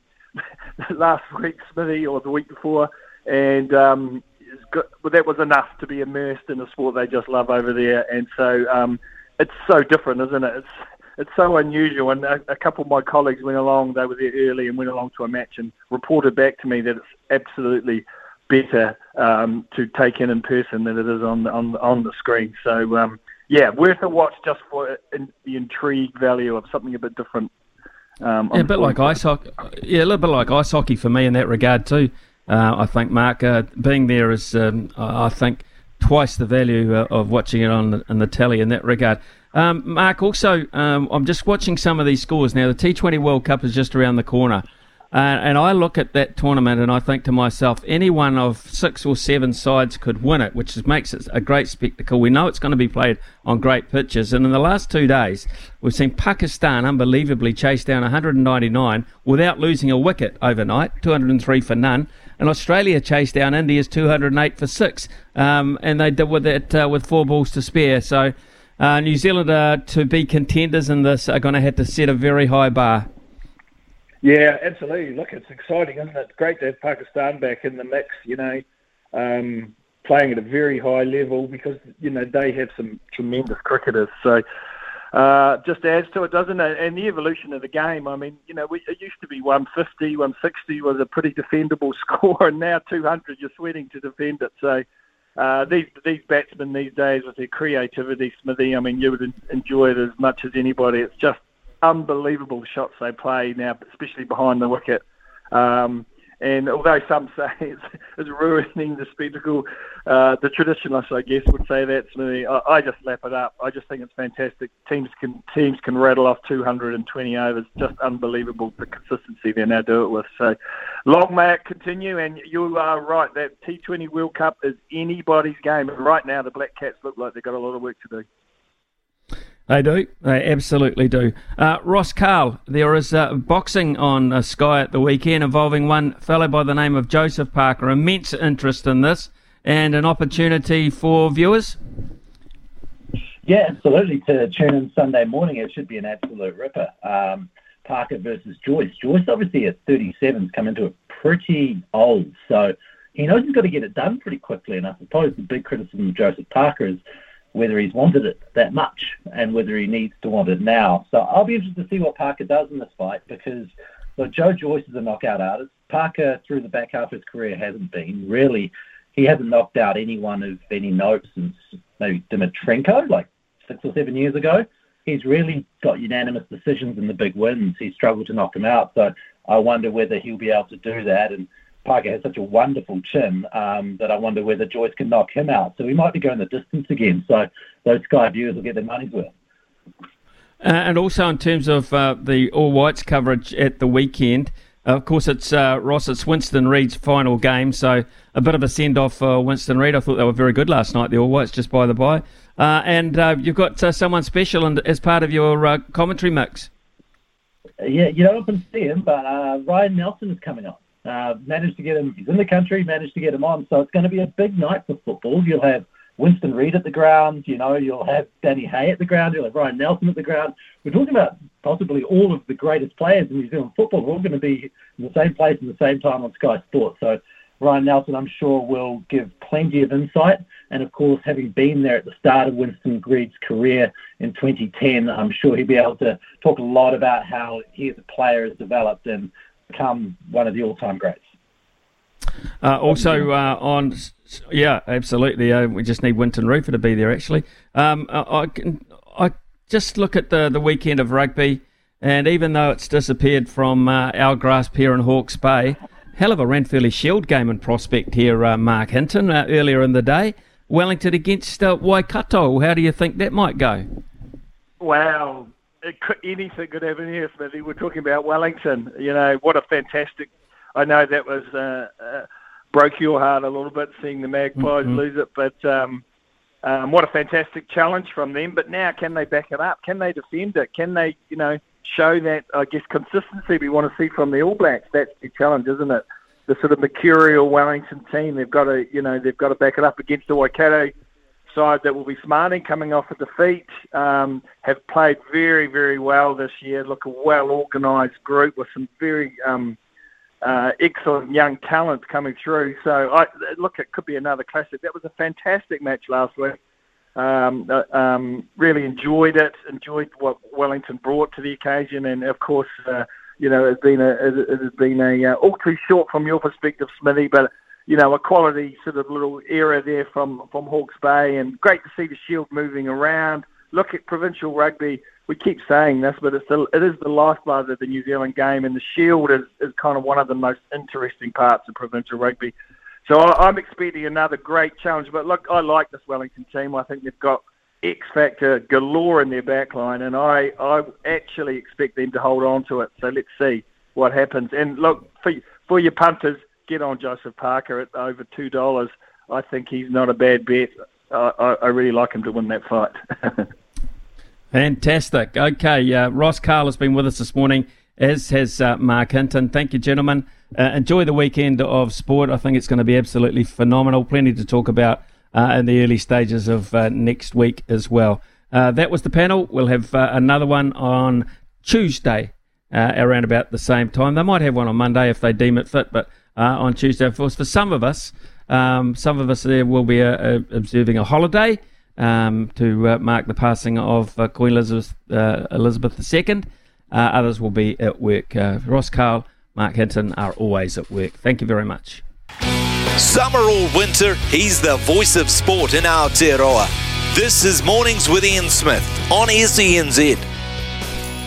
Right, we have very uh, special programming this weekend here on S E N Z. Tune in on Saturday night to listen to a special edition of Bleeding Black. They'll be taking your calls and texts from six o'clock, and they, uh, I mean Ricardo Ball and Dan Bowden, breaking down all the action from Eden Park. So they'll be looking at, uh, of course, the Black Ferns and the All Blacks. Then on Sunday morning, it's Bleeding Black, the morning after. Mark Watson will be in the studio from eight o'clock till eleven o'clock, uh, eight a.m. to eleven a.m. with all the reaction and the review, plus your chance to call and text as well. And uh, events uh, uh, at Eden Park on Saturday and Saturday night will uh, dictate whether you're uh, happy or sad, I would imagine. But Mark Watson will be very keen to take your responses on what you have witnessed. A couple of uh, texts uh, have also come in. Morning, Ian. Great listening to Wayne Smith's clarity of thought and ideas. Your callers are reflecting the frustration concerned around the All Blacks, knee-jerk reactions and selections are not allowing players to develop confidence and cohesion. Anyway, go hard, the All Blacks, and we hope it will be a cracking game, Brian. Uh, this uh, from Craig. Smithy, when consider, con, uh, comparing the All Blacks and the Australian teams, I believe there is not much in it, maybe even a slight advantage to Australia. They had us in the scrum slightly, or not much in it. Loose forwards outplayed us. Midfield at full strength, I think Australia probably have us again, and the back three is very close. So uh, Craig is forecasting a very close one. Uh, another uh, reflection as well. It is frustrating that uh, the uh, All Whites play their first series against Australia and have their first game at home in five years on Sunday, and there is so little coverage. Uh, your journalist guests basically declined to talk about it. Why is football so badly treated by New Zealand sports media? Past, last night was an intriguing game, and we have perhaps the best talent in generations, but they need help from you guys to get the attention. So much racing and greyhounds, very little football. I think a fair observation. I think a very fair observation. Fact of the matter, of course, they haven't played Australia for, what, eleven years? And, uh, of course, the other thing is they haven't been able to play at home for quite some time, so we haven't been able to highlight them. Uh, but you're right. Uh, it, is, it, it is a situation where they have to play second fiddle, particularly um, at this time of the year, and uh, the fact that they're clashing with uh, key All Black and Black Fern engagements too. Uh, doesn't help their cause, but I personally thought they played very well last night. We were a tad unlucky not to come away with some of the spoils, and we'll be looking forward to game two on uh, Sunday night as a farewell to Winston Reid too. It's ten fifty. Uh, we'll be saying hello to Louis Herman Watt again and to Pip Morris very shortly. This is Mornings with Ian Smith on S E N Z.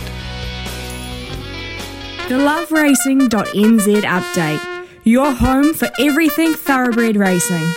Visit love racing dot n z, racing's biggest fan.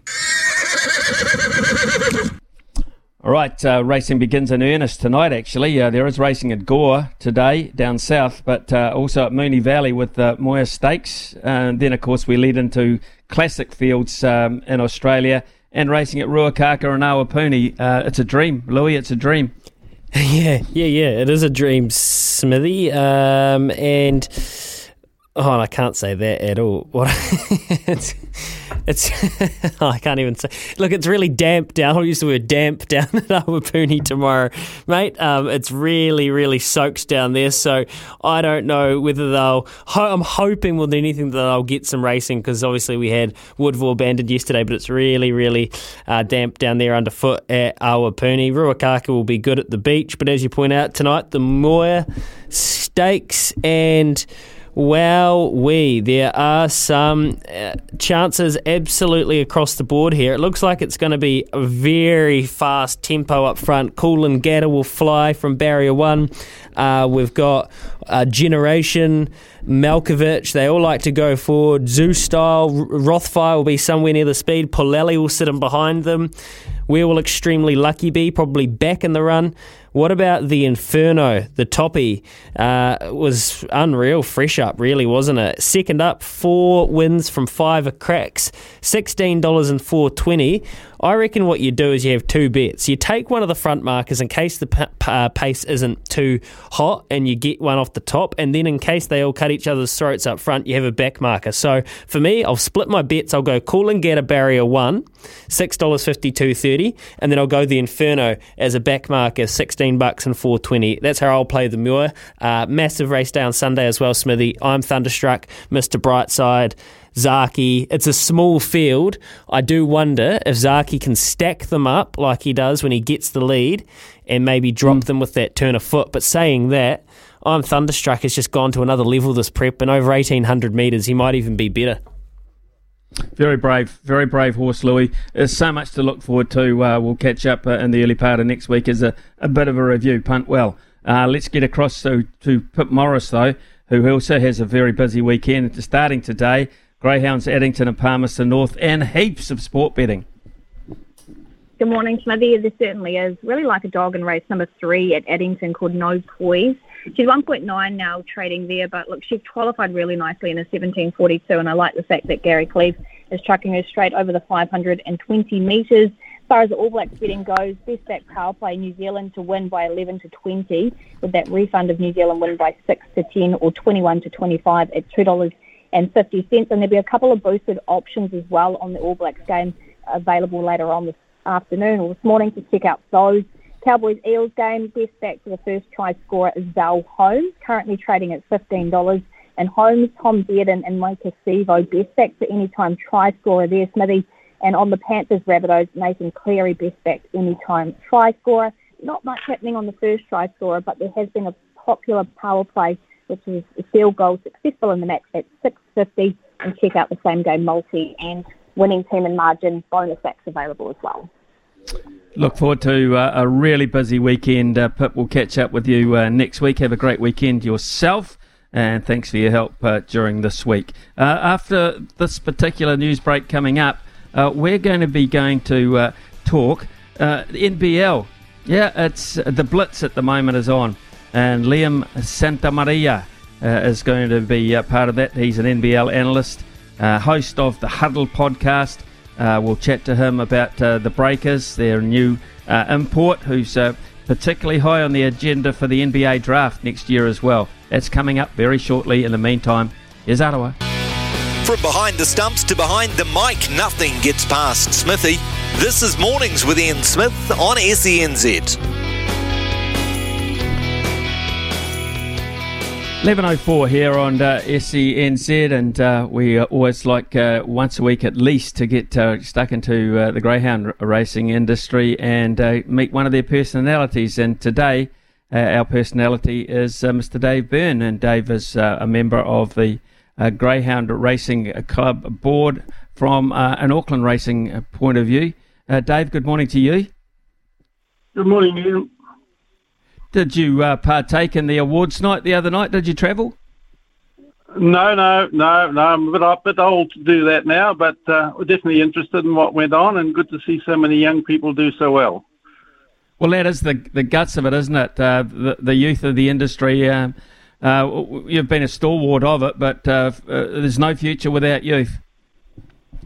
Uh, e- exactly, and I'm sort of in the mid-seventies now, so I was born born into the racing, rugby and beer um, fraternity, and uh, enjoyed thoroughbred racing first, and uh, and dabbled in that for a little while, and then got into the greyhounds uh, when I um, many years later, when the thoroughbreds just became too expensive for me. Okay, so uh, that was one of the reasons you, you crossed over. Did you find the transition easy? Oh, it actually happened by um, by chance. I uh, was have a had a dog, and we were walking in a in a park early one morning. I worked in the transport industry, so I was there just on daylight. And we were walking in the park, and a guy was walking along. He had three greyhounds on a lead, and a, a fourth one was uh, off lead, uh, challenging, having a game with him. So every time he approached to catch it with the other three, she would dance around and head off, and. Uh, So I said to him, look, my old guy, he is as friendly as hell. I'll let him go and let's see if we can catch him. So I caught the little girl for him and brought it back to him. And he said, oh, she'll win tonight. And uh, uh, gave me a name of Lovelock. So uh, certainly I went to the T A B that afternoon, backed the dog, and he gave me a description of how the race would run. And it went right to plan, and I was hooked. My God, that is a hell of a story. Uh, and and you, yeah. you got a divvy. You got a divvy? Yeah, I got a divvy. Yes, yes. He said to me, this thing will lay back three or four on the rails. It's drawn box three, but don't worry. It's a five forty-eight metre race. Coming into the home straight, the, the, the leaders will peel off and she'll come through. And look, it just happened like there was a jockey on board. So I thought, oh, this is magic. So uh, I followed up and went off to Manukau and watched a few meetings and uh, and sort of got involved from there. Brilliant story. Absolutely love it, uh, Dave. Uh, and it got you deeply hooked because, of course, not only do you, you like the industry, you administer the industry and have done for quite some time. Um, listen, what are the biggest challenges from your point of view for greyhound racing? Our challenge is really getting our story out. Um, there is so much misinformation about the sport uh, that... Um, It's it, there's an agenda with people, and yes, they may be offended, but it doesn't mean that they're right. And uh, we try and right those wrongs by, um, especially at our club, uh, we have an open day uh, that we run, which really, for all the people who have retired greyhounds or people who are interested in having a greyhound, and basically we bring them along and show them what their day job was. And, uh, you know, we go through the, the kennelling and the vet checks. Um, and we walk them around, show them the starting boxes, explain the track and how the dogs gallop and how we have to have a track that will provide um, absorption when the paw goes in and traction when it comes out and, you know, all the ins and outs from there and just uh, and uh, you know, and just so they go away with a little bit of knowledge there. And we have obviously a vet to talk to them. We have trainers that come along and talk to them, and people enjoy it. It's about ninety minutes, and it's a, it's a great day out. Okay, so when is that, uh, Dave? How do we get involved? Well, we get involved. We normally, um, Waikato, Jenny Bartlett down in the Waikato started it.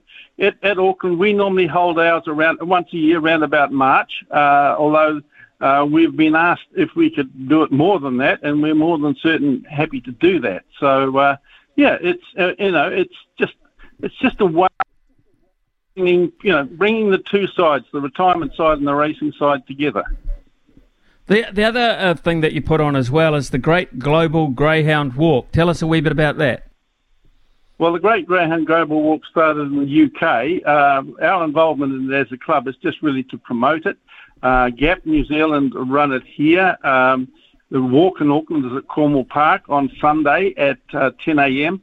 But there are walks, Ian, from uh, Kerikeri in the north, uh, Invercargill in the south, and I'd have to be a John Grinnell and sing, you know, I've walked everywhere to try and give you all the destinations. But anybody looking to, to get to, to take a retired greyhound, um, look, it's a perfect time to come along and walk and talk, because not only do you adopt a hound, you you know, you adopt a, a retirement community. And for me, I've got a little girl here. She'll be ten-year-old tomorrow, and... Uh, I meet through her. I've met a group of friends. Some of them are even new friends over the last three or four years that are half my age. But we meet and we go walking together, and we go to dog parks when they have a loft read run, and every now and then we head out to the wild west coast right on dawn to a desolate beach, Maves, and uh, they have a blast on the beach and think they're all youngsters again.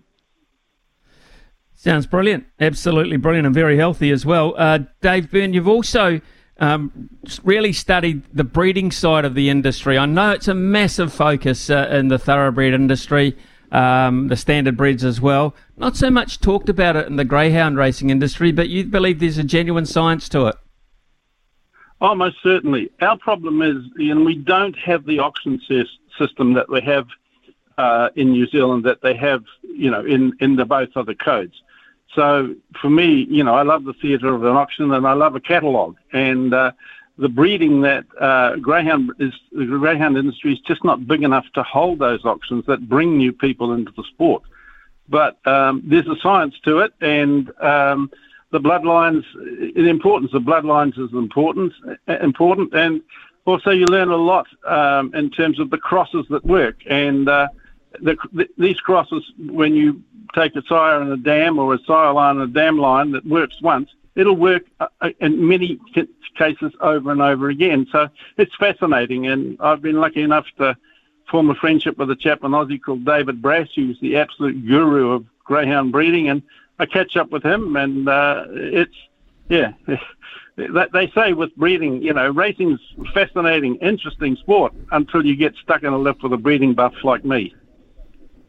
Do we still, um, do we still, Dave, import a lot of uh, dogs from the breeding point of view from overseas? Uh, our, the breeding, the, the, the importation levels have dropped, partly because the state money in Australia has risen highly, and therefore Uh, some of the country tracks in Australia that just two or three years ago were running for seven hundred dollars a race are now running for two thousand five hundred dollars a race. So, uh, yes, there's still the dogs that come here. Most of them are a little bit of iffy chases in Australia where they run into a catching pen, whereas here they come on to our finish on lure and and they focus on their job and, and run a little, and, you know, run truer. So that is why the majority of dogs cross the Tasman. And, uh, the, of course, ju- just to finish, there's always the, the age-old argument. You talk about the bad press or the, the wrong side of the press that you get about the welfare of the dogs, isn't there? It is. And, look, I can tell you I can tell you the trainers that I've been involved with, the kennels I have been in, and I just welcome anybody to come along to a kennel or come along to a race meeting or come along to an open day and to form their own opinion, um, because I would never harm a dog, and I would never stand in front of anybody harming a dog, because um, they are their heart and soul. And to the trainers, they're like family, and they treat them like family. And I was lucky enough to have dogs for fifteen years with the late Henny and Leo Laglan, and they, the dogs came first. In every possible way, the dogs came first. And just tremendous people, and the most kind people you'd ever meet. Well, the Manukau uh, Greyhounds are in operation this Sunday, folks. Uh, if you want to get along, the first race is at uh, two minutes past one, and there are twelve races taking you through to uh, nine minutes past five. So a wonderful afternoon of entertainment, uh, good chance to meet people, find out more about the industry, as well as those other opportunities that Dave Byrne has mentioned for us this morning. Dave, uh, thank you very much for your time. Uh, look forward to um, more from the greyhound racing industry as we continue our association with them here on S E N Z. Thank you, Dave. All the best. M- many thanks, Ian. All the best. Cheers. Yeah, yeah, cheers. Uh, Dave Byrne there, who is uh, a member of the uh, Board of uh, Control for the Auckland Greyhound racing industry up there, and a uh, very healthy industry it is, and very, very strong too in the South Island. It's uh, eleven thirteen here on uh, S E N Z. We're going to bring Stump Smithy forward. That's what we're going to do. We've made a board decision ourselves. Uh, we've got uh, a big last half hour, and, and including talking some basketball action, so to heck with it. We're going to change our rhythm. It might throw me off. It might not. Get on the blower. oh eight hundred, one five oh, eight one one. oh eight hundred, one five oh, eight one one. It's time to Stump Smithy. The voice of sport in Aotearoa. This is Mornings with Ian Smith on S E N Z. Ian Smith's had a good match here. Stumped by Smithy. Ian Smith really is top class at his job. Yes, we are switching things up a little bit here on E C N Z with uh, Mornings with Ian Smith. Sorry, a little bit hazy there. All right, up for grabs today is a fifty dollars T A B bonus bet. Smithy, such a massive weekend of sport. You reckon we can uh, tip things off early with a big one here from you?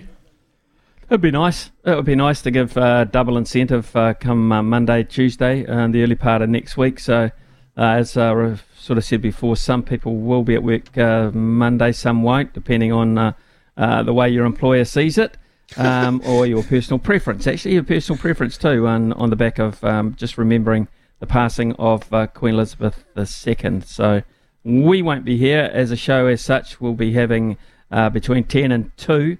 Um, Staffy will be on with a special guest, I'm led to believe, Logan Swinkle. Yes, this is, and, and it's not me. Um, he's gone much, much better. Jeremy Paul is such a highlight on his show during the week on Fridays. He's sticking around, he's staying in the country, and uh, he'll be doing the whole show in studio with Stafford. And by the way, if you ever see Stafford dressed up, he is dressed up today. He is looking very flash, so he is ready for a big day, I'll tell you that. My God, is he what? That is. That is super special. He's, um, the, the phrase uh, on a promise sort of uh, seems to come to mind, but uh, I'm not sure that it necessarily does. We'll be officially talking to staff just before midday about that standard of dress, but uh, he's just putting on his headphones. Oh, he's chipping in now. Here is staff. Yeah. Just coming in to get the studio to the right temperature for Sam, Smithy. Oh, I see. Okay. That's important. That's yeah. important. Yeah, yeah, yeah. Uh, and Jeremy... Jeremy Paul Monday, yeah? Yeah, I've just just had confirmed that I'm. Uh, he's going to come in for the whole show. So I've got a co-host for the for the first time ever for the whole four hours. Oh, he's delayed his return back to Australia after the Bledisloe, and he's going to co-host with me ten till two on Monday. And that makes the tomorrow night's result even more important then, doesn't it? To so you in particular. Much. He will love it or I will love it. Okay, Steph, we'll catch up just before midday. Thanks uh, for that. Uh, rightio, Logan, what have we uh, got uh, as contestants today and what have we got as categories? Uh, well, first at the crease, we have Brad from Dunedin. Come in, Brad. Fellas, how are we? We're good. We're very good, Brad. Um, not so sure that we're confident. Our win-loss ratio is about, uh, we've won five and lost ninety-five, if you get my drift. But uh, we're happy to do so if you're good enough. So uh, what are the what are the subjects today, please, Logan? There's always time to turn things around, Smithy. The topics today, though, for you, Brad, are cricket, golf and the All Whites. We'll go cricket, eh? Why not? Oh, I like the way you contemplated that. All right, good luck to you. Here we go. Smithy is, uh, he's rubbing his keeping gloves together. He's ready to go. First delivery for you here, Brad. Who are the two players that New Zealand cricket added to their central contract list recently? Uh, Tickner. And was it Finn Allen? Just a couple of chips down the wicket, right in the slot, and away it goes. Was it ever, with the way Finn Allen's been playing lately, eh, Smithy? Yeah, well, I think fully justified, both of them, actually. Um, I think uh, Tickner's got a lot to offer as well. So one from the Central Stags, one from the Wellington Firebirds, and one to Brad from Dunedin. Yep, second question for you, Brad. Which women's B B L team, that's the Big Bash, has White Ferns opener Susie Bates signed with? Oh. Is it one of the two she's already played for? Uh, would it be the Strikers? One of the worst things I have ever seen done on a cricket field. Just putting you on edge a little bit Ooh. there, Brad. Over to you, Smithy. um, I'm going to go the Melbourne Stars. Don't know for sure. Melbourne Stars. One of the worst things I have ever oh, seen done on a cricket field. The correct answer is the Sydney Sixers, and get this lineup. Who she is joining? Alyssa, Alyssa Healy, Sophie Eccleston, Elise Perry, and Ash Gardner. So all of a sudden, they've gone from struggling to probably one of the contenders, I would say. Yep, absolutely. That is a hell of a lineup. That's a hell of a lineup. Um, and then you complement that with the talent that they've got in Australia. Uh, they'd be on the favourites list to uh, to take that out. Right, uh, as Brad is, he only has to get this one right. Yep, last question for you, Brad. Now a batting coach for the White Ferns, Sarah McGlashan began her O D I career back in two thousand two. What year was her final O D I for New Zealand? Oh, God. Gee. Sarah um, McGlashan. two thousand. two thousand thirteen.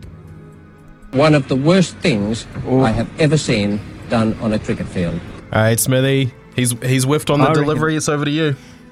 Yeah, I know. And uh, I was thinking around about five or six years she's been out of the equation. She wasn't in the last World Cup. I'm not sure she was in the one before that either. I'm going to say closer to two thousand fifteen. two thousand fifteen for me.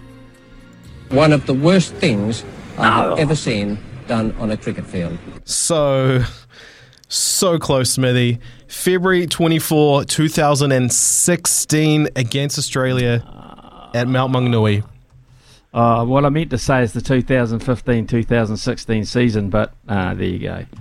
can't claim on, I can't claim on that tech. I, I cannot claim on that technicality, so we've done it again. We've handed fifty bucks to Brad. And, uh, hey, Brad, stay on the line. Brian will take uh, your details off you. We'll get that money to you as soon as possible. Have a great weekend of sport. What's the highlight going to be for you, mate? Oh, can't go past the A Bs. Yeah, um, what are you thinking? It'll be a, it'll be a tight one, eh? Yeah, I think it'd be very tight, very, very tight. I think it'd be a great spectacle. Uh, I think the I think the the record at Eden Park will be retained, but it'll be uh, it'll take a lot of hard work, and I think there'll be some nerves for a while. Brad, have a terrific weekend. Thanks for taking part. All right, cheers, team. Cheers, uh, and it's uh, eleven twenty-five here on S E N Z. Hang time, running together, putting it on the line. Hang time, diving forever, taking it up for hang time. Well, the Aussie N B L's pre-season blitz wraps up this weekend, and the New Zealand Breakers are in the thick of it, taking on the defending champion Sydney Kings tomorrow night, as they look to pick up their first win of the N B L Blitz. And Tob Abercrombie, of course, though without him, he's undergone surgery following the torn retina injury that saw him leave the Breakers game against Brisbane last Sunday. Wish him all the best. On the line now is uh, N B L analyst and host of the Huddle podcast, and that is Liam Santamaria. Liam, good morning to you. Good morning. Thanks for having me on. No, thanks for being here, man. Uh, appreciate it. Uh, your impressions of uh, hopefully the N B L next star, and uh, I, I trusting my French here. Um, he is, of course, uh, for the Breakers in Ryan Rupert. What have you made of him so far pre-season? Well, he's been the standout for the Breakers, uh, no doubt about it. Over the course of what they've done in the Blitz to this point, he, he has been. He's been sensational, to be honest. I mean, I had high expectations for him coming into this season. You know, he, he begins his kind of campaign with the Breakers as a projected first-round pick for next year. Um, and yet he's even exceeded those expectations in the early going. I mean, he comes out, he has twelve points and three steals in their first game at the Blitz, and was really the shining light for Mody Maor's squad, uh, knocking down a couple of triples and Um, you know, getting after it defensively. And then in their second game, um, he was really, really outstanding. seventeen points and eight rebounds off the bench. Um, he's gone six of eleven from three over the course of the two games thus far. So the, the three-point shooting, the playmaking off the dribble, they're, they're um, elements of his game that N B A scouts are looking to see um, improvements in. And he's really put them on display in an impressive way over the first couple of games. So a great start to his year in the N B L thus far. Well, Liam, just to explain to our listeners the significance of being um, in the first few picks on the first draft. I mean, how just how big is that, and financially how big could it be? Yeah, well, it's massive. I mean, if you're a first-round pick, essentially you, you come out of the draft with a guaranteed contract. But then from there, um, as you kind of can uh, increase your draft stock and get selected earlier and earlier in the draft, each position you are higher in that first round, um, the bigger your salary right out of the gate, and you're talking millions of dollars on the line. Uh, now, of course, the bigger deal uh, after that is, is how well does your game translate to the N B A? And can you come in there, impress, uh, play well in your first couple of seasons in the in the league, and then really cash in from there after you come out of your rookie scale deal? So that's, of course, what LaMelo Ball's done over the first couple of years of, of his N B A career out of the N B L. That's what Josh Giddey did tremendously last season, and we're hoping that's what former breaker uh, Ousmane Dieng is able to do this season. But um, certainly in his first couple of games in preseason, Rupert has done no harm whatsoever to his draft stock. Um, the, the, the draft analysts, the scouts, the front office executives are watching closely every step of the way for a kid like this ahead of next year's draft. And, um, you know, he's, he's off to a flying start. Well, Liam, you've been uh, speaking uh, to one of those uh, front room men in uh, new coach uh, Mody Maor uh, as part of your podcast, The Huddle. Uh, what have uh, what have you made of, of Mody in his initial uh, part of the role in the in the Blitz? And uh, do you have optimism about the season under him? Well, he's full of enthusiasm, um, and we kind of, you know, we suspected that would be the case. I mean, he's just a he's just an enthusiastic, um, high energetic guy, um, and you know, players have over the last couple of years enjoyed working with him as an assistant coach. Just speaking with guys uh, off the record, and then what they've told the media on the record. Players like Finn Delaney and Tom Abercrombie, Will McDowell-White, they really speak highly of of working with Mody Maor, but when you slide over into the big chair, um, things change. You're no longer a sort of a workout guy, a development coach, a guy that just gives suggestions. Uh, it's on you to to make the big calls and to um, get your team playing at a high level. And thus far across the preseason, they've been up and down. Um, their first couple of hit-outs in New Zealand um, against Southeast Melbourne, there was some good signs. They looked pretty good defensively. Um, but in, so far at the Blitz, it's been a bit of a rocky road. They went down to Brisbane by twelve. They got up big early, and then they let it all slip away. And then it was the opposite story against Illawarra. They got down big early, and then um, they came storming back but weren't able to get over the line. So th- they've got some tidying up to do. nineteen turnovers in their last game against Illawarra. They dominated the rebounding count, but they, they couldn't look after the ball. So um, very much a work in progress at the offensive end. Um, but I do have optimism for this squad over the course of this year. The fact that they're going to be they're going to be having a a normal season again after two grueling campaigns on the road, a full slate of home games. Um, they just need to sort of start coming together a little bit more as a group, get their imports up and going, and um, you know, hit the ground running. They do need to hit the ground running. You make a very good point there, Liam, because they lost. Uh, I think uh, even though they had the, the COVID issues to deal with, it just went downhill at such a great rate of knots last year towards the end. Mm. Uh, the expectations, um, you know, I think from the public point of view, and they do have a great fan base here in New Zealand, it, it just did it some damage. They need a good start. Yeah, got to get a good start. Um, that's so often the case in the N B L. Now, that was even more important the last couple of seasons where they were stuck on the road um, because once they got down in terms of the standings and their win-loss record, it, it became too big a mountain to climb. Now, I think that's not quite as significant this year because they're going to have what I call those circuit breaker games where, you know, you go, you go on the road, you maybe you lose a couple in a row, but you're coming home. You're coming in front of your home fans. It gets close in the third quarter. You hit a couple of big shots. The wave of momentum from your home atmosphere can help get you on the line and over the line, and then you kind of can steady your ship from there. They're going to have that opportunity this season, but it's only a twenty-eight game regular season, the N B L, and um, if you can get off to a good start and you can bank some wins early, it really does hold you in good stead over the course of the rest of the regular season as you try to stay in that playoff race. Uh, Liam, I'd, I'd like to throw a few names at you if, uh, if I could, one by one, and just uh, give us, uh, if you could give us your impressions of what impact they might have uh, for a relatively new look Breakers lineup. Um, import Barry Brown Junior, what have you made of that?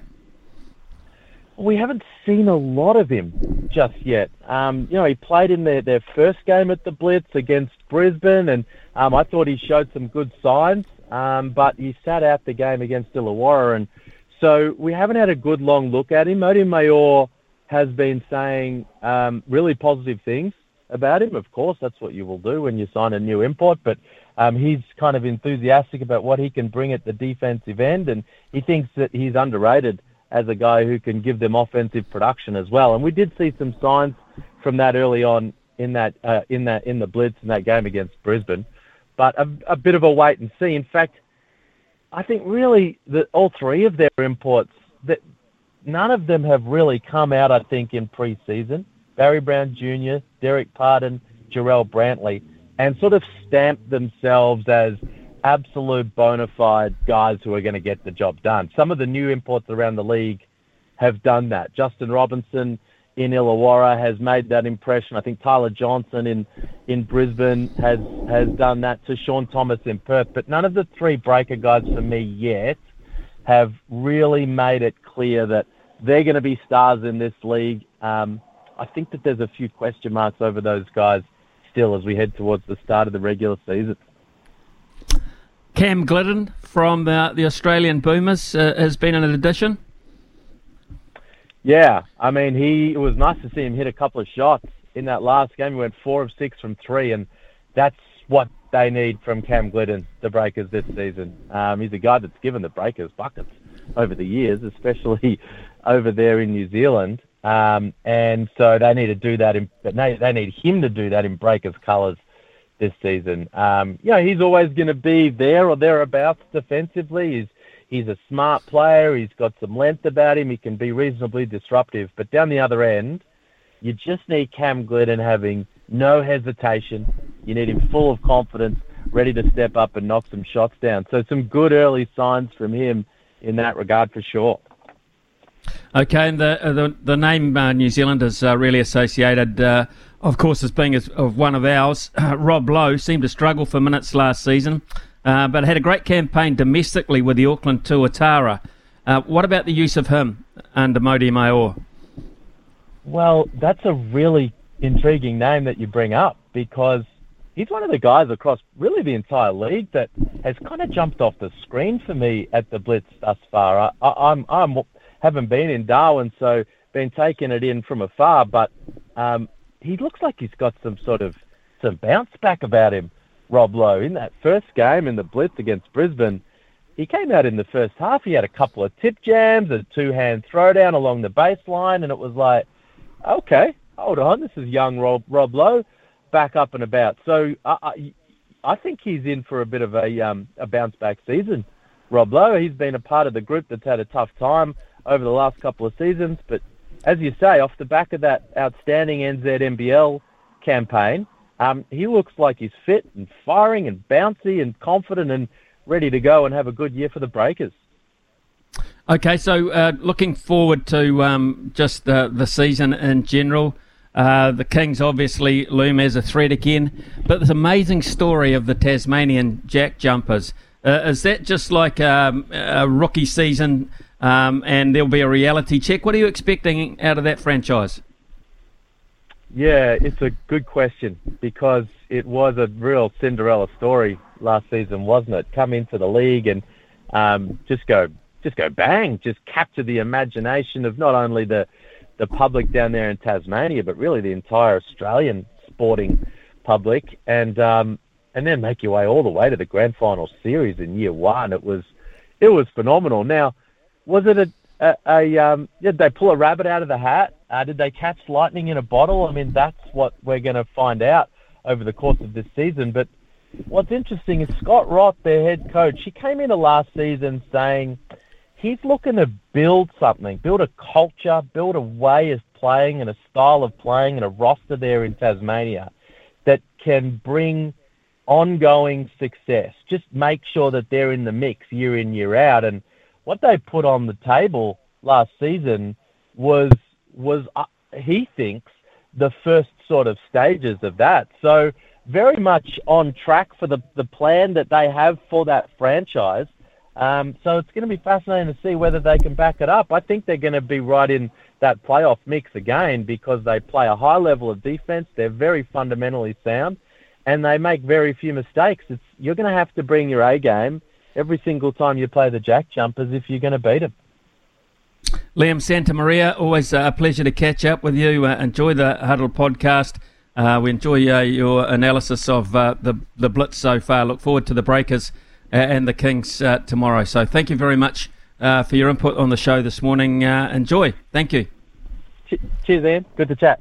Thank thank you. Liam Santamaria there uh, with his, uh, his look at the Breakers. Uh, some interesting signs there from Liam. Wouldn't say one hundred percent positive. Still some questions to be answered. It's eleven forty-six here on S E N Z. Or five months of heaps of really big stuff.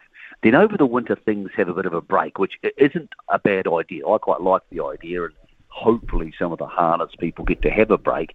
It's also rugby season, it's league season, so just powering down the business isn't a bad thing. And it starts to kick up again now. September, October, November, December are going to be massive months for harness racing. Tonight at Alexandra Park, um, there's a really good two-year-old fillies race. It's worth one hundred twenty grand, and the favourite... Uh, is unbeaten in three runs. It's been excellent so far in all three. Millwood Nike is actually owned by former Kiwis coach Frank Endicott. Now, anybody who knows Frank, and of course his son Shane played for the Warriors, wonderful blokes. And they've got a share in this horse, and continues the very close association with a lot of top sports people with good horses. That race is at eight ten tonight, Smithy. And I do think uh, it'll probably win Millwood Nike, but it's a really good field and an indication that by moving the ages of these horses and letting them race later into the year, we're seeing stronger, better athletes. So that's the feature race mm. tonight there. There's also a Spring Cup, which has a horse called Kango in it, who may well head to the I R T New Zealand Cup. That's the big one. That's now six and a half weeks away at Addington on November the eighth. And then we have racing at Winton tomorrow and Banks Peninsula, as you mentioned, at Motukarara on Sunday. They have their big trotting cup, the D G Jones Memorial Trotting Cup, and it's always a really big go. And it contains one of the craziest horses in New Zealand, a horse called Mātuatana, Smithy, who when he's good is really good, and when he's bad, he just doesn't care. An enigma of a horse who could well win the big dance on the big grass track on Sunday. Okay, um, and of course uh, you're heavily involved uh, tomorrow morning and uh, again on Sunday on this very station. Uh, man, it's a massive day too. Uh, not taking anything away from the harness side of things, but massive in terms of uh, the thoroughbreds too, Mick.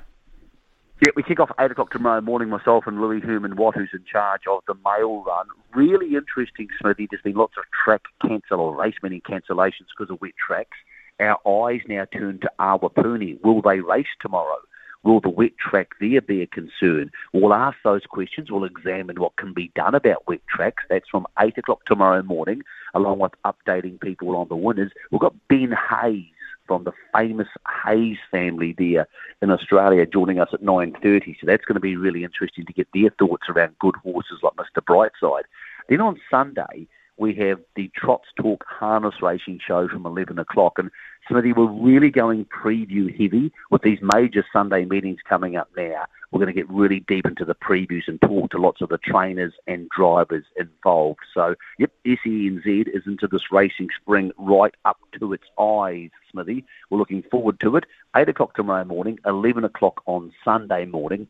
And for people who want more information on the harness horses or, in fact, the chance to have a bet, always do so responsibly. You can go to tab dot co dot n z or their website, h r n z dot co dot n z, if you've got some time to muck around on your phone when you're having a coffee today.